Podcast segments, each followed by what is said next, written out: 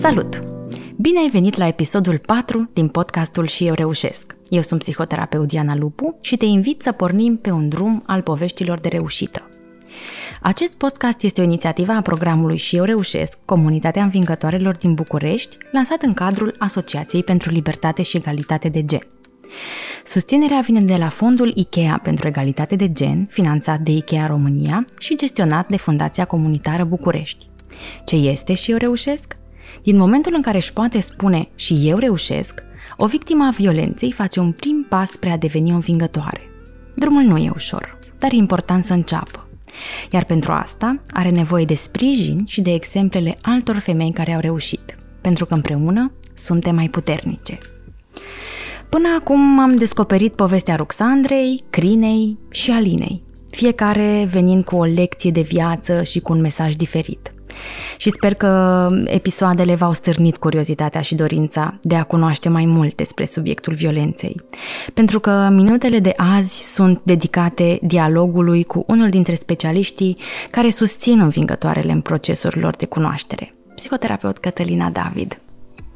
Bine v-am găsit! Bună, Cătălina! Vreau să spun pentru cei care ne ascultă că uh, ești formată în psihoterapia traumei, că ești în formare în psihoterapia traumei și că ne vei ajuta să răspundem poate la una dintre cele mai inconfortabile și des întâlnite întrebări. De ce nu pleacă o femeie dintr-o relație abuzivă dacă vede că nu e bine? Hmm, cred că am auzit de multe ori întrebarea da. asta, nu? Și, din păcate, pe cât de Uh, dificilă uh, și aproape imposibil de răspuns este pe atât de greu de dus de către persoanele cărora li se pune această întrebare. Mi-ar plăcea să începem astăzi, poate nu de la soluții, ci mai degrabă fix de la problemă. Um, pentru că e o întrebare pe care mulți o pun și mulți se gândesc dacă stai să pui pe hârtie, știi, și orice formă de violență ar exista în povestea vreunei femei, ai zice, păi da, da, corpul îți spune că nu e în regulă, mintea îți spune că nu mm. e în mm. regulă, tu poți să observi. Cred că dacă le treci pe hârtie, ești ar părea atât de logic. Dar totuși se întâmplă ceva acolo, în povestea femeii respective, care poate are mai mult sens pentru ea. Sau tu cum vezi? Cum e? Ce, dacă ar fi așa din perspectiva ta de specialist, de ce să nu punem o astfel de întrebare? Ce ar trebui să știm înainte? Ar trebui să știm că atunci când este greu unui om, uh, e mai greu pentru el să-l întrebe toată lumea în jur de ce vrea să-i fie greu. Uh-huh. Pentru că nu-l ajuți atunci când îi spui de ce vrei să duci greu ăsta. Mai degrabă poți să-i spui, hai să te ajut. Cum pot să te ajut să-ți fie mai ușor cu greu pe care îl duci? Ar fi o întrebare mult mai, uh, mult mai potrivită pentru, pentru femei. Așa, dacă îi spui, uite de ce stai, uite de ce ești, exact cum am întrebat o persoană bolnavă, de ce, de ce ești bolnav? Uh-huh. De ce, de ce stai, aici? De ce stai cu boala? Este la fel de multă neputință. Mm. Care e unghiul ăsta din care merită să ne uităm? Că asta e o perspectivă. Știi, te uiți de din afară, nu trăiești și n-ai experiența respectivă, poate aș îndrăzni să zic că poate e mai ușor, știi? Să zici, păi, da, da, e evident, ar trebui mm-hmm. să plece, ar trebui să părăsească. Mm-hmm. Care e o altă perspectivă pe de- care ar trebui să o avem? Exact, depinde foarte mult și ce legătură avem cu persoana în cauză. Uh-huh. Pentru că, într-un fel, uh, ne raportăm dacă suntem prieteni, într-un fel dacă suntem, nu știu, uh, colegi, într-un alt fel, evident, dacă suntem uh, în poziția de psiholog sau medic sau, mă rog, de specialist, într-un cu totul alt fel dacă suntem în poziția de copil a unei victime, a unei victime, care poate să fie, copilul poate să fie minor sau major. Uh-huh. Depinde mult de poziția pe care o avem. Observ însă de, de foarte multe ori această um, încurcătură, de exemplu, în poziția de prietenă.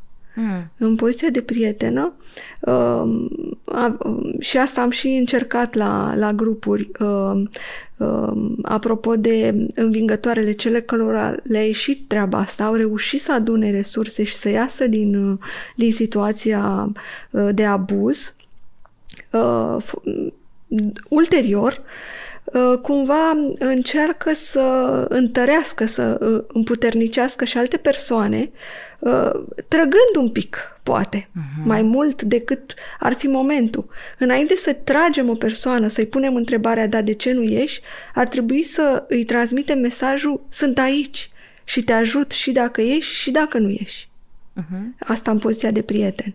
Cum și transmitem asta din poziția? Adică ce-ți vine în minte când zici chestia asta? În primul rând, um, în primul rând încurajând-o pe uh-huh. persoana respectivă să aleagă ea. Apropo că suntem la, la aleg. Să aleagă ea. Nu, nu aleg eu pentru o prietenă de-a mea ce să facă cu viața ei. Nu aleg eu pentru o uh, vecină, pentru nimeni. Încurajăm persoana respectivă să își folosească dreptul de a alege.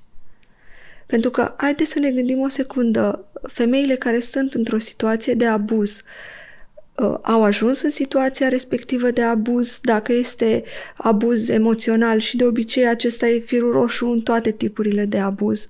Cineva le spune ce să facă. Abuzatorul le spune cum să facă, ce nu e în regulă, ce să facă. Dacă mai vine și o prietenă și spune și ea ce să facă, Uh-huh. Îți spun eu ce să faci. Ieși, pleacă, uh, pleacă acum.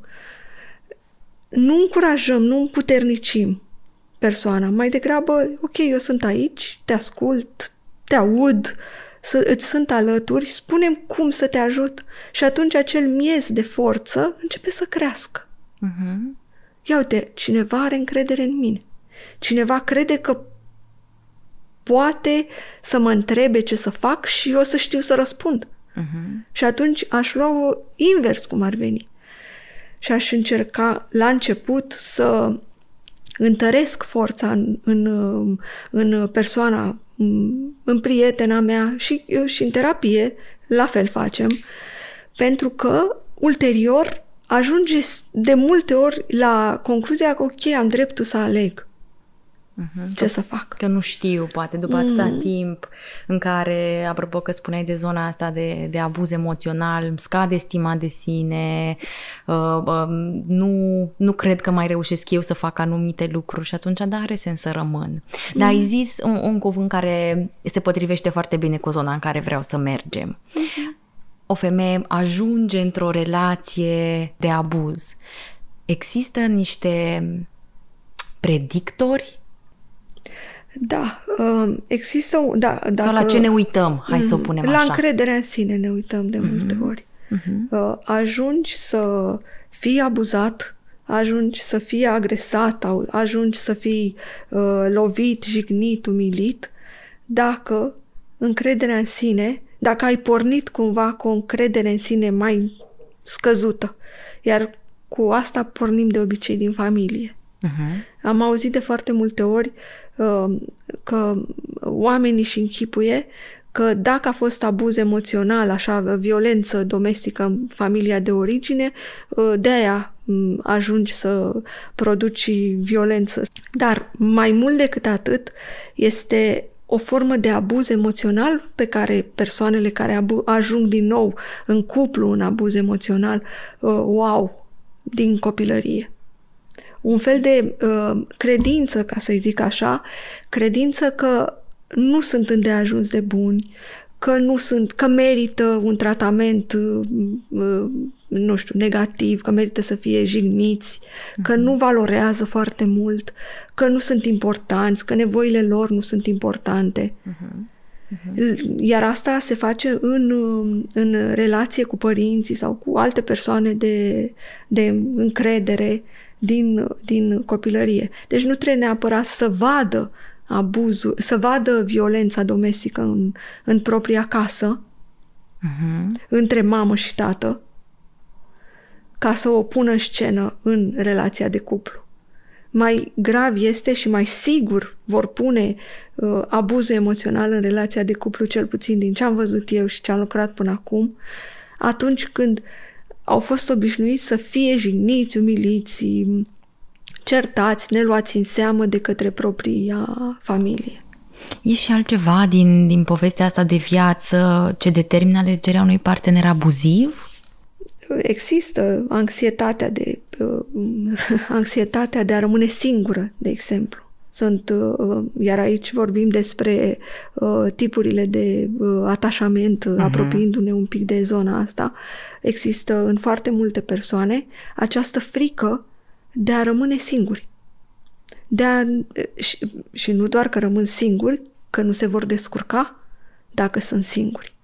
Și atunci există anxietatea și ca să evităm anxietatea asta, să evităm să ajungem în situația asta, acceptăm practic orice. Uh-huh. Adică accept, accept și abuz, accept și jignire, accept și umilințe, accept și control financiar de toate felurile de la partener, pentru că cel mai rău lucru de pe pământ este să fiu singură că eu nu m-aș descurca. Uh-huh. Dar știi că ai zis partea asta, că ne îndreptăm ușor spre stilul de atașament. Știu că e unul dintre subiectele cerute, plăcute, de învingătoarele care vin la grupul de sprijin până să ajungem să vorbim despre el. Mm-hmm. De ce crezi că e ăsta un punct, uh, un subiect care le atrage? Pentru că explică multe lucruri. Uh, în momentul în care te familiarizezi un pic cu teoria atașamentului, uh, Uh, în primul rând, uh, uh, înțelegi ceva despre propriul tipar de atașament. Hai să vedem un pic și pentru, pentru cei care ne ascultă cumva în linii mari. Care-i treaba asta cu atașamentul? Atașamentul este uh, una dintre modalitățile de bază, de fapt, cred că modalitatea principală prin care atunci când suntem foarte mici, la începutul vieții, Uh, reușim să ne răspundem uh, uh, nevoilor de supraviețuire și de dezvoltare. Noi ne naștem cu aceste nevoi. Le avem de când venim pe lume, de când suntem concepuți, de fapt, dar nu prea se știe, se știu prea multe lucruri despre ce se întâmplă în psihic în perioada intrauterină și atunci să zicem de de când, când ne naștem, lume. Da. Exact, avem nevoie și depinde viața noastră de supraviețuirea noastră, depinde de relația pe care o creăm cu cel care are grijă de noi. Depindem, în, depindem cu viața de mamă și de tată sau de persoanele care sunt acolo puse să ne îngrijească. Și mai degrabă cred că și de relație cumva, Depindem știi? și de relație. Și mai, mai târziu un pic la câțiva anișori, dezvoltarea noastră începe să devină atât de important că avem nevoie de oameni ca să ne dezvoltăm. Bun, în perioada asta de început, în funcție de cum răspunde mama, de cum răspunde tatăl acestor nevoi ale noastre, pe care noi le manifestăm în, în, în, în tot felul de uh, moduri plângem pentru că avem nevoie să mâncăm, uh, ne e sete, vrem să dormim, avem nevoie de liniște, avem nevoie de lumină, avem nevoie de stimulare. Copilul transmite uh, faptul că are aceste nevoi și mama sau tatăl sau bunicul sau bunica, cei care sunt în jur, răspund nevoilor. În funcție de cum se răspunde în general acestor nevoi, uh-huh. copilul va învăța că lumea este și relațiile sunt sigure sau nesigure.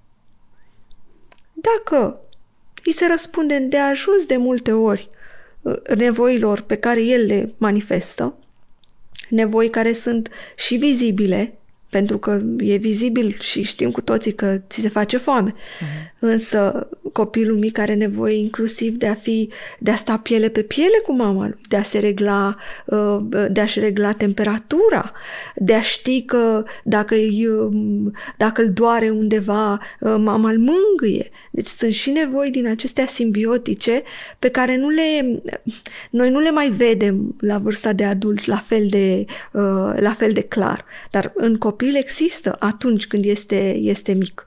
Bun, și dacă mama răspunde de ajuns de bine, atunci copilul va avea un atașament sigur. Într-o relație sănătoasă, un tipar de atașament uh, sigur înseamnă că mă aștept ca celălalt să mă audă, să mă înțeleagă de obicei. Dacă nu mă înțelege, mai mă repet, uh-huh. adică repet ce am spus, uh, îi, îi mai spun încă o dată. Uh-huh. Dacă nu răspunde nevoilor, ok, înțeleg. Dacă de prea multe ori nu-mi răspunde nevoilor, mă îndepărtez de persoana respectivă. Dacă observ că el cere prea mult de la mine, respectiva persoană, persoana respectivă cere prea multe de la mine și eu nu pot să răspund, uh, iau și asta în uh, calcul și atunci cumva stă mai, mai liniștit în relație. Îl trăiește relațiile cu partenerul, cu prietenii, cu șefii, cu uh, orice relație, relație, indiferent dacă e romantică o trăiește sau... mai liniștit. Sunt uh-huh. acei oameni care spun, ok, nu mi-a răspuns nu știu cine la telefon, o fi ocupat, mă sună, uh-huh. așa. În partea cealaltă, la tiparele de atașament nesigur, care ocupă cam, conform uh, statisticilor, cam 50% sunt uh, din oameni au un tipar nesigur, sunt acei oameni care trăiesc relațiile uh, mai uh, cu durere, cu suferință mai multă. Sunt acei oameni, de exemplu, care uh, cărora nu le răspunde uh, partenerul la telefon și imediat uh, se sperie, se supără, se înfurie, se agită și trăiesc în, în felul ăsta, în general, aproape toată relația. Uh-huh. Bun, în partea cealaltă, tipuri, tiparele de atașament nesigur pot să fie anxios, principale anxios și evitant. Persoanele anxioase sunt acele persoane care trăiesc cu frica că vor pierde relația. Uh-huh. Persoanele evitante, aș zice chiar că au, uh, au și trecut peste frică din păcate, pentru că au primit de la uh, părinți mesaje, uh, de la mamă, de la tată, de la cei care i-au uh, crescut, au primit mesaje confuze. Când uh, li s-a răspuns nevoilor, dar de obicei nu li s-a răspuns, uh-huh. pentru aceeași nevoie au primit uneori un tip de răspuns, de exemplu, pentru foame. Uh, li s-a dat să mănânce, altă dată au fost uh, amânați, li s-a dat să bea în loc să mănânce, uh-huh. mama a dispărut, a rămas altă persoană. Deci e un pic uh, confuzant ce mesaj primește o, un astfel de copil uh-huh. și atunci el va, va ajunge la concluzia că nu trebuie să investească într-o relație uh-huh. pentru că nu se poate baza pe celălalt, că nu are de ce că iată ce pot să facă ceilalți. Și atunci, într-o relație de cuplu, este acea persoană care nu va investi. Din păcate, uh, uh, formula necâștigătoare este aceea în care o persoană cu un atașament anxios uh, face cuplu cu o persoană cu atașament evitant Persoana cu atașament anxios are nevoie constant să-i se amintească faptul că celălalt e acolo, că îl iubește, că, ca să poată să liniștească anxietatea aia de care vorbeam mai devreme, agitația aia, frica aia continuă. Iar persoana evitantă, din contră, nu are nevoie. Când începe să se...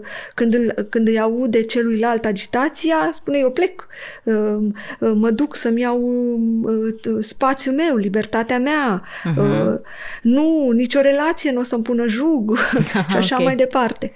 Bun, și atunci evident că se trăiește cu mare, mare dificultate în acest tip de cuplu. Uh-huh. Prin incursiunea asta prin care ne-ai dus acum, apropo de uh, stiluri, de um, felul în care am primit mesaje despre viață, despre relații, din experiența ta, pe care ai avut-o și în reușesc, dar și în practica terapeutică, ca să ne ducem încet, încet uh-huh. înspre a răspunde cumva întrebările astea, de ce nu pleacă uh-huh. o femeie? Care dintre stilurile astea le-ai regăsit cel mai mult în, în femeile care au rămas sau până la urmă au rupt cercul violenței anxios, într-o relație. tiparul anxios. Aici e foarte important să spun un lucru. Nu prea am văzut persoane uh, curat anxioase, cu tipar uh, perfect anxios. Uh-huh. Adică uh, eu când spun un tipar anxios, mă refer că de obicei reacționează da, da. într-un Și... mod uh, uh-huh. de genul ăsta din fericire, în fiecare dintre noi sunt și părții din uh, tiparul sigur, adică avem și... Uh... Cred că asta e un, așa un, uh, un, o paranteză foarte bună de făcut. Mm-hmm. Știi că e important, cumva gândindu-mă și la momentele în care le povestesc și eu clienților despre partea asta atașamentului. Ei încearcă să o privească ca pe zona asta de revistă glossy în care îți faci un test și mm. îți dai seama ce tip de personalitate, ce stil de atașament mm. ai.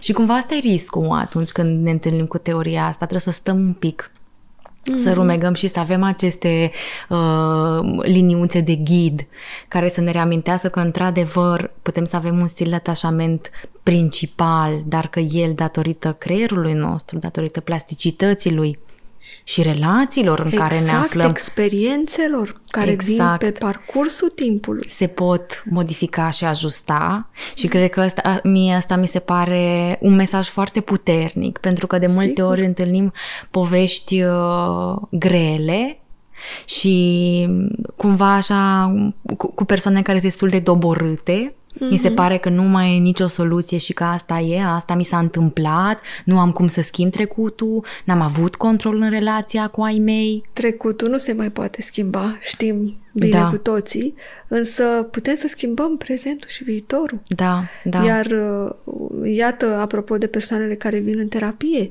persoanele care vin în terapie dezvoltă o relație mm-hmm. care ar trebui să fie sigură. Da, cu relația cu terapeutul.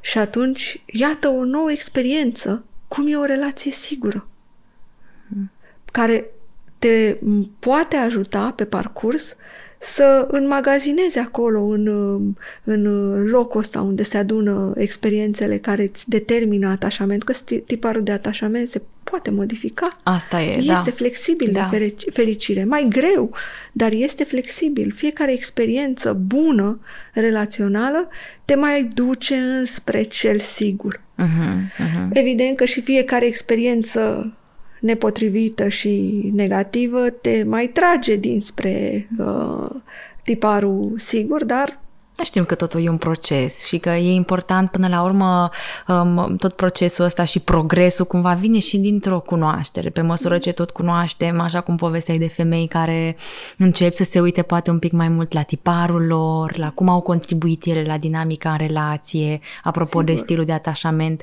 ne trezim așa încet, încet, observăm niște lucruri. Sigur. Și atunci când observi și șansa asta să modifici, da, nu? Sau să încerci să faci altfel. Exact, sunt uh, cele mai multe dintre femei femeile cu care am lucrat eu, care au venit din relații abuzive, emoțional, ele asta vor de la terapie. Vor să fie mai bune pentru celălalt. Aha. Așa vin, cu acest, cu acest obiectiv.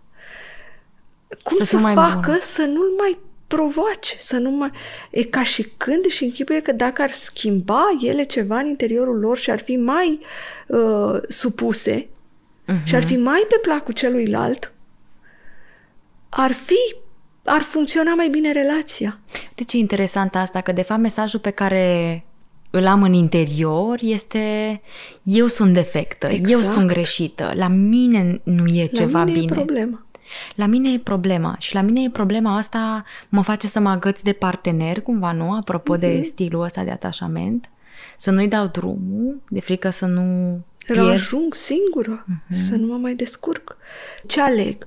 Aleg drumul ăsta pe care am fost pus din copilărie uh-huh. sau din copilărie plus toate celelalte experiențe pe care le-am avut de-a lungul vieții sau aleg alt drum în care să mă valorizez mai mult, să mă uh-huh. respect mai mult, uh-huh. să nu cred automat că e ceva în neregulă cu mine dacă nu merge o relație sau dacă partenerul mă bate.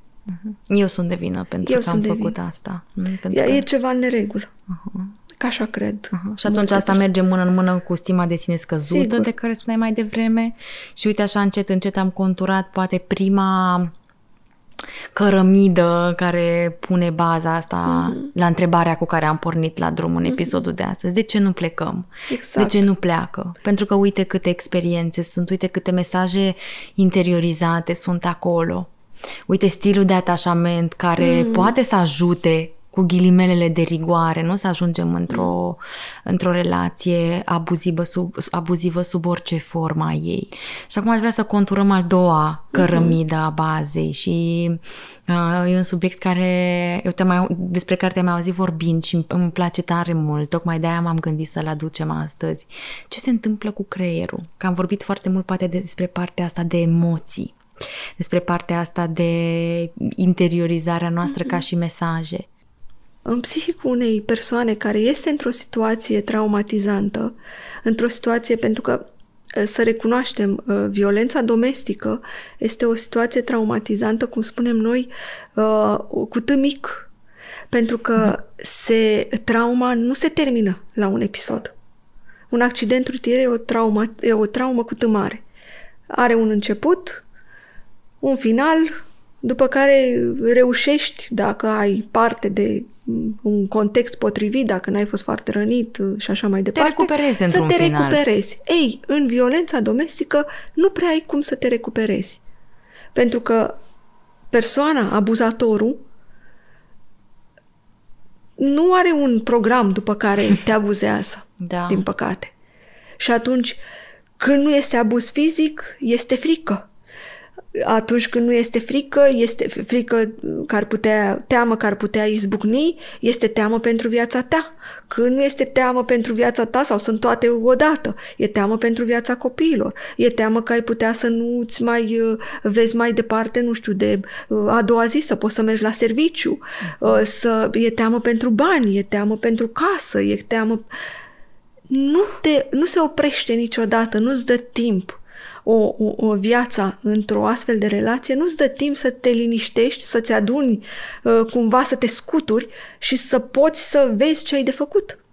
Uh-huh. Pentru că de fiecare dată, uh, știi ciclurile de la uh, violența domestică. Uh-huh.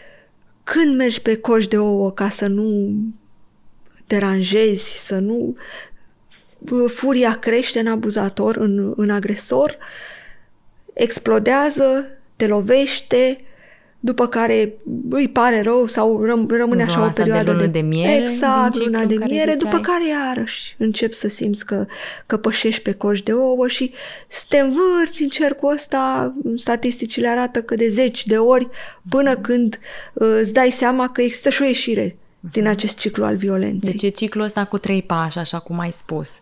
E zona asta în care sunt tiptil, tiptil în cerc și e plină de frică, mm-hmm. de încordare, parcă așa, mm-hmm. uh, auzindu-te vorbind și văzându-te, simțeam așa cum mi se tensionează mm-hmm. un pic mhm. mușchii.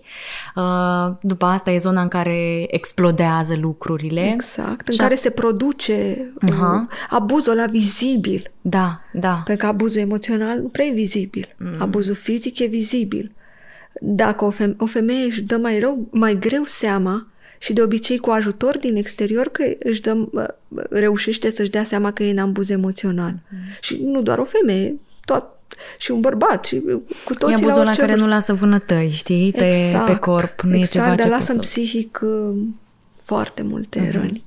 Și apoi e zona asta de lună de miere care mie mi se pare, mie mi se pare foarte um, cumva acel cârlig mm. care are foarte mare sens pentru, pentru stilul de atașament anxios. Pentru că este zona aia care dă speranță, nu? E mm. acest Hai că de data asta o să se schimbe. O să se schimbe, Uite, mi-a promis. Da, o săptămână n-am mai. Uite, că acum parcă a fost mai bine. Mm. Și acel cârlig care încet, mm. încet agață din nou, mm. dă speranță, cu foarte mare sens până la urmă, nu? Că um, aș vrea să vedem și partea asta că e o relație. Auzind poveștile um, din episoadele trecute. Fiecare dintre cele trei învingătoare au început povestea lor cu spunând a început cu o poveste de dragoste. Mm-hmm. Și aici cred că e acest mic o altă mică cărămidă, știi? Faptul mm. că până la urmă, la început, a fost iubire. Sau a fost a, atracție. A fost atracție. A fost cevaul ăla acolo. E pentru a fost fiecare... interesul da. celuilalt pentru da. persoana ta. Da. Și pe acela l-am... Uh, da, și cred că aia e zona care de fiecare dată cumva în, în ciclul ăsta al violenței pe care foarte fain l-ai descris se reaprinde. Mm. Și și cu bucata asta de mică speranță care face parte din fiecare dintre noi până la urmă și ne dorim să fim în relații care să funcționeze, în relații în care să, să putem să, să creștem, să creștem. Să florim, să ne fie bine, să... Da să de unde, iubiți. de unde punem și faptul că multe din, din femeile și învingătoarele pe care noi le cunoaștem uh, uh, au copii și acolo cumva mintea, apropo de temerile despre care tu vorbeai mai devreme, nu? Ce fac cu copii, cum o să fie fără mm. tată, dacă ne uităm la contextul ăsta social, că noi încă suntem o, o societate care condamnă destul de mult zona asta de divorț, de femeie singură, sunt mesaje destul de descurajante, nu? Și atunci uite cum întrebarea asta de, de ce nu pleacă devine atât de grea și apăsătoare. Pentru că nu e doar despre asta. Mm-hmm. Este despre și de o relație, despre psihicul interior, despre mesajele legate de relații și atașament, despre contextele din jur, mm. nu? despre contextele societății în care trăim. Nu e o întrebare atât de simplă. Nu se aruncă atât de ușor. Și nu se aruncă pentru că nici nu are un răspuns atât de simplu. Mm. Este... Sau n-ar trebui aruncat atât de ușor. De fapt, asta mm. voiam să zic, că ea se aruncă totuși. Mm-hmm. Nu? Mi se pare o întrebare destul de intimă și personală. Mai devreme când spuneai de zona asta de prietenă, că mi s-ar părea dificil, știi? Eu mai degrabă am realizat că aveam în minte când am, am pus așa în cuvinte tematica pentru întâlnirea noastră, mă gândeam la oameni de pe stradă care întreabă asta, știi? Mm-hmm. Sau la un om care se uită la o știre sau citește ceva și cea, uite și la femeia asta, știi, păi fraieră, n-a plecat. Și acei oameni pun... Dar e o întrebare atât de grea, mergând și avansând noi mm-hmm. în discuția asta și se pune atât de ușor. Mm. Cred că de asta mi-a și, mă și bucur că dedicăm episodul ăsta pentru discuția asta și pentru cumva a displica pe aici, pe acolo, firul 4, pentru că cred că e important să știm de ce. Mm. E, Când... e mai bine să nu punem uneori întrebarea asta și să vedem ce altceva am putea să pentru facem. Pentru că realmente, atunci când punem această întrebare, fără de fapt să ne oferim suportul celuilalt, oricât ar părea de dur, ne așezăm în dinamica victima-agresor în poziția de agresor. În poziția de agresor. Și agresăm și noi prin vorbe și prin indiferență persoana aflată în situație oricum de abuz. Uh-huh. Evident că dacă stăm și ne gândim și ne vine întrebarea, putem să o punem în mintea noastră, totuși de ce nu pleacă, e, Evident. iată ce-i face. Dar decât să o spunem și să ne vedem de treabă, hmm. mai bine poate zăbovim câteva minute hmm. Și verificăm, întrebăm, ascultăm. Da, cred că la cele mai multe victime ale relațiilor abuzive regăsim faptul că se simt neînțelese, neauzite, neascultate, neimportante și atunci dacă nici noi nu, din poziție de prieten, să spunem, nu punem un pic urechea acolo la dispoziția ei, nu vom fi decât încă unul în fața căruia nu se simt ascultați, importanți, mm. auziți. Ești cumva pus la zi. De ce mm. nu pleci? Mm. Nu vezi că? Și chiar dacă e un ton poate mai blând decât ăsta pe care l-am folosit eu da, acum. Da, dar de ce nu pleci, draga mea? Mm-hmm. Poate să fie și așa. Da. Dar de ce nu pleci? Că a plecat nu știu cine și uite ce bine a fost. Uh-huh, uh-huh. Am plecat de la psihic și am ajuns la asta. Mm. Mai e ceva în zona asta de psihic pe care ai vrea să o împărtășești? Uh, blocajul. Uh-huh. De exemplu, din, în uh, situația de traumă, uh, psihicul se blochează, îngheață și nu găsește soluții. Asta e și diferența majoră între traumă traumă care înseamnă acea splitare a psihicului din cauza contextului exterior, care se manifestă prin trei stări principale, neputință, vulnerabilitate fără protecție și frică.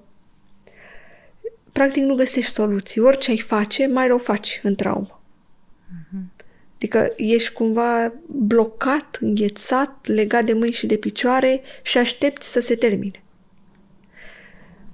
stresul, în timpul stresului, adică când, atunci când o situație este stresantă, atunci când faci ceva, se rezolvă. Cam prin asta se diferențiază. Și atunci, dacă vorbim despre violența domestică ca și uh, traumă, e clar că persoana este destul de blocată. Ea nu prea poasă, uh, uh, din punct de vedere al psihicului. Uh-huh. E blocată și ruptă și ruptă atunci când psihicul se rupe, e un proces automat care se întâmplă în psihicul nostru, această splitare. Uh, o parte merge mai departe, o parte sănătoasă și partea cealaltă dezvoltă tot felul de mecanisme de supraviețuire, mecanisme de apărare, ca să ignore suferința aia, cele trei stări de care uh-huh. spuneam, să cumva să poată să suporte faptul că îi se întâmplă neputință, vulnerabilitate fără protecție și uh, uh, frică intensă. Și atunci dezvoltă mecanisme de apărare. Negarea este unul din ele. Hai că nu e atât de rău. Oh. Sau hai că au mai trecut și alții și n-au mai Mhm. Sau așa da. se întâmplă uneori în relații, ce exact. la ei mei n-am văzut, la bunica n-am văzut. Exact. Alte mecanisme sunt, nu știu, munca intensă, să muncești de dimineața până noaptea, ca să eviți să stai tu cu gândurile tale și cu stările tale și cu emoțiile tale și mecanisme sunt foarte multe, inclusiv mecanisme extrem de periculoase, cum ar fi doar moartea mă poate salva, uh-huh și nu neapărat în direcția aceasta a autoagresiunii, ci în direcția autoagresiunii prin boală, de exemplu. Evident, petrecându-se aceste procese la nivel inconștient. Dacă mă îmbolnăvesc, până la urmă, plec uh, din viața asta atât de grea. Uh-huh. Iată, iar un alt mecanism foarte, foarte periculos. Bine, și mecanismul muncii în exces este foarte periculos, că nu te duce prea mult. Și un timp. mod de gândire ceea ce spui tu. Practic, explitarea asta e cumva un, și mecanismele pe care de supraviețuire pe care uh-huh. mi le mhm. construiesc sunt felul în care învăț, prin care încep să mă uit Îți la ceea ce se o altă, întâmplă. O altă realitate. Uh-huh. Îmi creez o altă realitate. Uh-huh. Gabor Mate vorbește foarte frumos despre mecanismele de supraviețuire. El spune că uh, ele sunt foarte utile atunci când se întâmplă trauma. De exemplu, el spune să ne închipuim că trauma ar fi uh, un minus 40 de grade afară. Uh-huh. Dacă ieși afară la minus 40 de grade, ca să supraviețuiești ce ți O haină foarte, foarte groasă. După care se termină trauma. Se termină episodul ăla în se care schimbă ai fost. temperatura. Se schimbă temperatura și afară de obicei în viața ta sunt plus 20 de grade. Dar tu ți-ai luat mecanism. Tu ai haina pe tine. Ai haina pe tine și cei din jur te întreabă, dar de ce umbli? Că ei o văd. Văd mecanismul, văd uh, uh, negarea în care ești sau văd Aha. și te tot întreabă și spun, dar de ce mai porți haine? Nu vezi, de nu te bucuri de viață. Da. Exact. Doar că nu asta e întrebarea. Mai degrabă spunem, hai, hai să te ajut, te însoțesc eu o parte din drum. Îți arăt eu, uite ce frumos este. Uh-huh. Evident, nu ne ducem în pozitivismul acela extrem, extrem în care da. hai să nu ne mai uităm la nimic, și ăla e tot un mecanism. Da, da. Să e, mai... Și e tot o negare și asta pe exact. de o parte, să mă uit un pic la complexitatea lucrurilor. Exact. Că știm că nicio extremă, de fapt, nu e, nu e potrivită. Nu e potrivită. Asta se întâmplă în psihic. Din păcate, în, în violența domestică, în, în situațiile acestea dure de abuz emoțional, de umilință, de uh, jigniri continue și, uh, uh, cum să spun, biciuirea încrederii celuilalt, nu ai timp să te mai oprești. Și nu o să te oprești pentru că îți spune cineva, dar de ce nu ești din situația de abuz? O să te oprești dacă cineva se uită frumos la tine și spune, hai, dragă, spune hai, povestește-mi cum îți e. Și atunci încep să ai capeți încredere. Mm, pentru că te simți ascultat, exact. pentru că simți că e un pic de spațiu. De asta și că... funcționează grupurile. Aici voiam să ajung. Mm. Aici voiam să ajung. Acum că am pus, am despicat așa un pic problema și am oferit, ai oferit niște uh, explicații, poate pentru ce contribuie la zona asta. Hai să mergem și pe partea pozitivă. Mm-hmm. Apropo de care sunt lucrurile de făcut. Și ne-am tot pomenit de la începutul întâlnirii noastre despre aceste grupuri, grupuri, grupuri. Hai să povestim și despre ele. Mm-hmm. Ce... În, înainte să zic de grupuri, Spune. e foarte important să spun ceva. Eu uh, cred că indiferent ce traumă îi se întâmplă unui om, uh-huh. indiferent, în fiecare dintre noi există resurse să ne să o renegociem cumva trauma respectivă, să ne nu să trăim viața ca înainte de traumă, că nu e despre asta, dar să regăsim acel, acea bucată sănătoasă care să ne dea, să ne ducă mai departe. Indiferent cât de, de dur a fost violența domestică în care a, a fost o, o persoană, situația de violență domestică în, în relația de cuplu sau în, în, în familia de bază, eu cred și am văzut și um, o să cred cât timp o să fac această profesie că există resurse de um, procesare a traumei și de revenire pe un, pe un făgaș suportabil și chiar de creștere a, a omului. Mm. Ce mai lăsat așa un pic pe gânduri, mm. de asta nici nu, nu venea să zic acum păi nici ceva. N-am, uh, nici nu cred că poate cineva să facă terapia traumei dacă nu crede în resursele omului. Și că vezi, de fapt, asta, asta cred că așa poate îndrăzni să completez sau să mai adaug ceva la mesajul ăsta pe care l-ai zis acum. Cred că despre asta e foarte mult vorba. Uneori nu trebuie să stăm să am o vorbă pe care o folosesc care nu este foarte de specialist. Nu stăm să ciorbim tot timpul, știi, mm-hmm. în mhm. trauma asta. Sigur, nu stăm doar mai acolo degrabă să vedem 40 de Exact, că avem și latura asta sănătoasă, avem și resurse și că sunt atât de importante. Și, acum... și să le vedem, să le punctăm. Exact, să, să le, le descoperim. descoperim poate pe Și să ne folosim ele. de ele, să ne bazăm pe ele, că mm-hmm. degeaba uh, am uh, o cârjă atunci când am piciorul rănit dacă nu o folosesc. Așa e. Și acum că am tot zis de resurse și ne-am învârtit în jurul cercului, una din resursele pe care tu le aduci în programul Și eu reușesc este grupul de sprijin și eu reușesc relații sănătoase. Și sunt curioasă care este Că știu că în, în, în alte țări, în alte culturi, zona asta de terapie de grup e ceva ce se practică poate mai des decât la mhm. noi. Și sunt curioasă aici să-mi spui sau să ne spui care sunt beneficiile sau cu ce ajută un astfel de grup, în special pe, pe grupurile de, de relații sănătoase era cumva mai uh, la îndemână să mergem tot spre relații nesănătoase. Ce sunt relațiile nesănătoase, cum să ne ferim de relațiile nesănătoase. Uh-huh. Dar, din nou, uh, spun că am această tendință de a mă uita mai degrabă spre resurse. Și atunci, într-un fel, este să te uiți tot timpul la ce e greșit, chiar dacă doare, și alta este să te uiți și la ce e greșit, dar în același timp și la ce poate să meargă bine. Uh-huh. Și cam așa s-a născut ideea de uh, relații grup. sănătoase și de grup.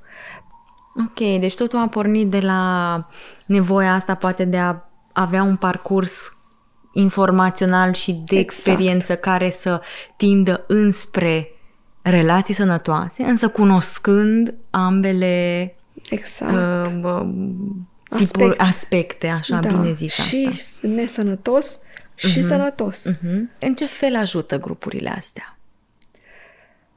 Acum aș vrea să ieși un pic poate din uh, rolul de specialist și terapeut uh-huh. și să mergem un pic și la latura asta uh, personală. Uh-huh. Din ce spun ele? Pentru că noi avem la fiecare grup uh, constant uh, uh, solicităm feedback. Uh-huh. solicităm feedback în legătură cu ce au învățat, ce ar mai vrea să învețe, ce, ar mai, ce au înțeles, ce vor să facă mai, mai departe. Sunt multe persoane care spun, dintre cele care au participat deja, care au spus că au și-au dat seama, de exemplu, de abuzul emoțional. Una dintre temele uh, pe care le abordăm este ce înseamnă abuzul emoțional. Cel de care spuneam mai, mai devreme, devreme, că e atât de subtil și atât de uh, dificil de observat. Ei, și atunci, după ce facem episodul despre abuzul emoțional, e mai simplu să identifice.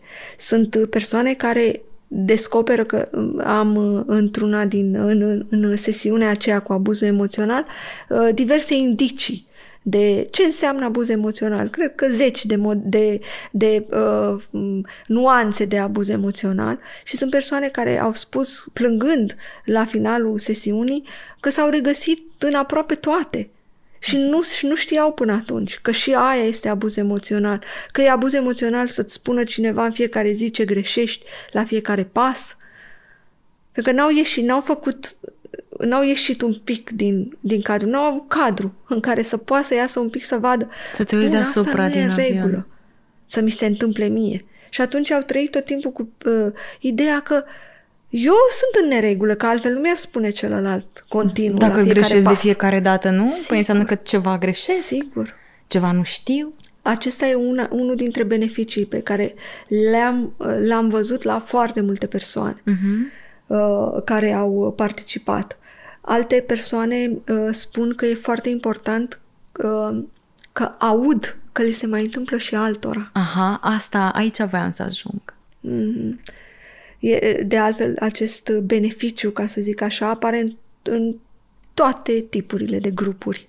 Faptul că vezi că se întâmplă și altuia și faptul că te însoțești cumva o parte din, din drum de o persoană care ți înțelege mm-hmm. cumva Apropo uh, de, de nevoia asta exact. de a fi exact. ascultat, de a, de a fi, fi auzit, înțeles. înțeles. Cineva care să nu sară imediat să spună, da, dar de ce nu, de ce nu pleci? Aha.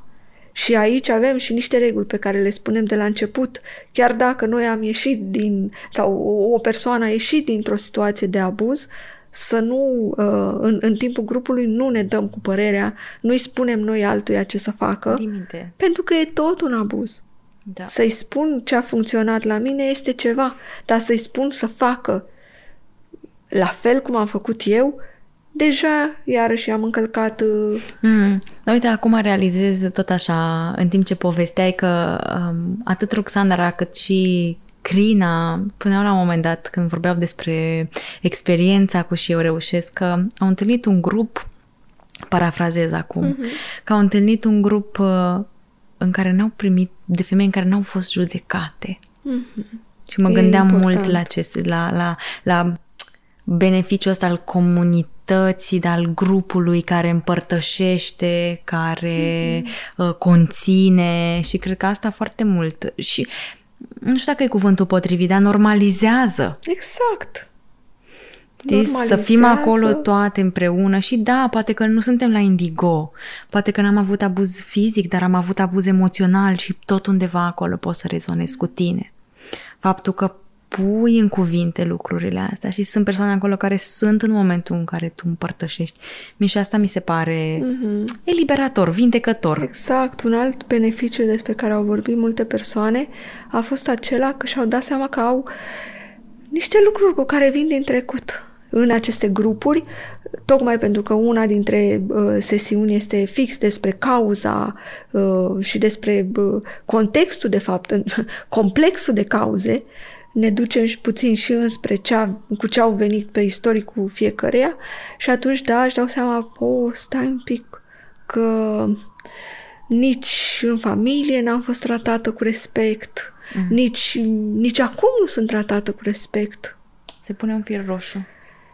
Și se, este iarăși o formă de trezire pe care eu o consider foarte importantă. Mhm. Deci cumva grupurile uh, și eu reușesc relații sănătoase susțin așa niște momente de trezire, de informare. Da, care... de conștientizare mm. a unor a unor pași de pe... Și și de crearea comunității Sigur, și de închegare. că s-au și împrietenit între, între ele. Uh-huh, uh-huh. Se caută ne mai caută și pe noi și uh, vor să se implice mai departe mm-hmm. și știm... E simțul comunității exact. asta care cred că ajută. Simți că ai primit și poți să dai mai departe și asta este împlinitor și este de ajutor pentru, pentru oricare dintre, dintre noi. Și că ziceam că noi psihologii suntem caracterizați de zona asta de obiectivitate, dar vreau să spun o întrebare, cred că chiar personală, așa că suntem și pe final. Care a fost unul dintre momentele în care, care te-a emoționat la grupurile astea de sprijin? Pentru că tu ești o tipă, vorbești despre lucrurile astea, te văd și sunt lucruri grele, dar ești foarte fermă. Mm-hmm. Care e zona asta care te-a emoționat? Că mă gândesc că nu e ușor la grupuri. Da, fără a încălca uh, confidențialitatea. Evident, evident, dar așa. Uh, au fost, uh, sunt acele, uh, mă gândesc acum în mod specific la un moment în care uh, la finalul uh, celor uh, șase sesiuni, una dintre participante uh, a spus atât de candid și atât de sincer că și-a dat seama că nu e nimic în neregulă cu ea și cu toate problemele pe care le are, nu e nimic în neregulă cu ea. Și a spus că, uite, am învățat să mă mai și îmbrățișez. Și mi s-a părut, uh, mi se pare foarte, uh, foarte puternic acest mesaj. Să învățăm că nu e nimic în neregulă cu noi, chiar dacă am suferit, chiar dacă suntem în situații foarte grele și să începem să ne vindecăm din direcția asta. Pentru că din direcția de ce nu pleci, nu prea vine vindecarea.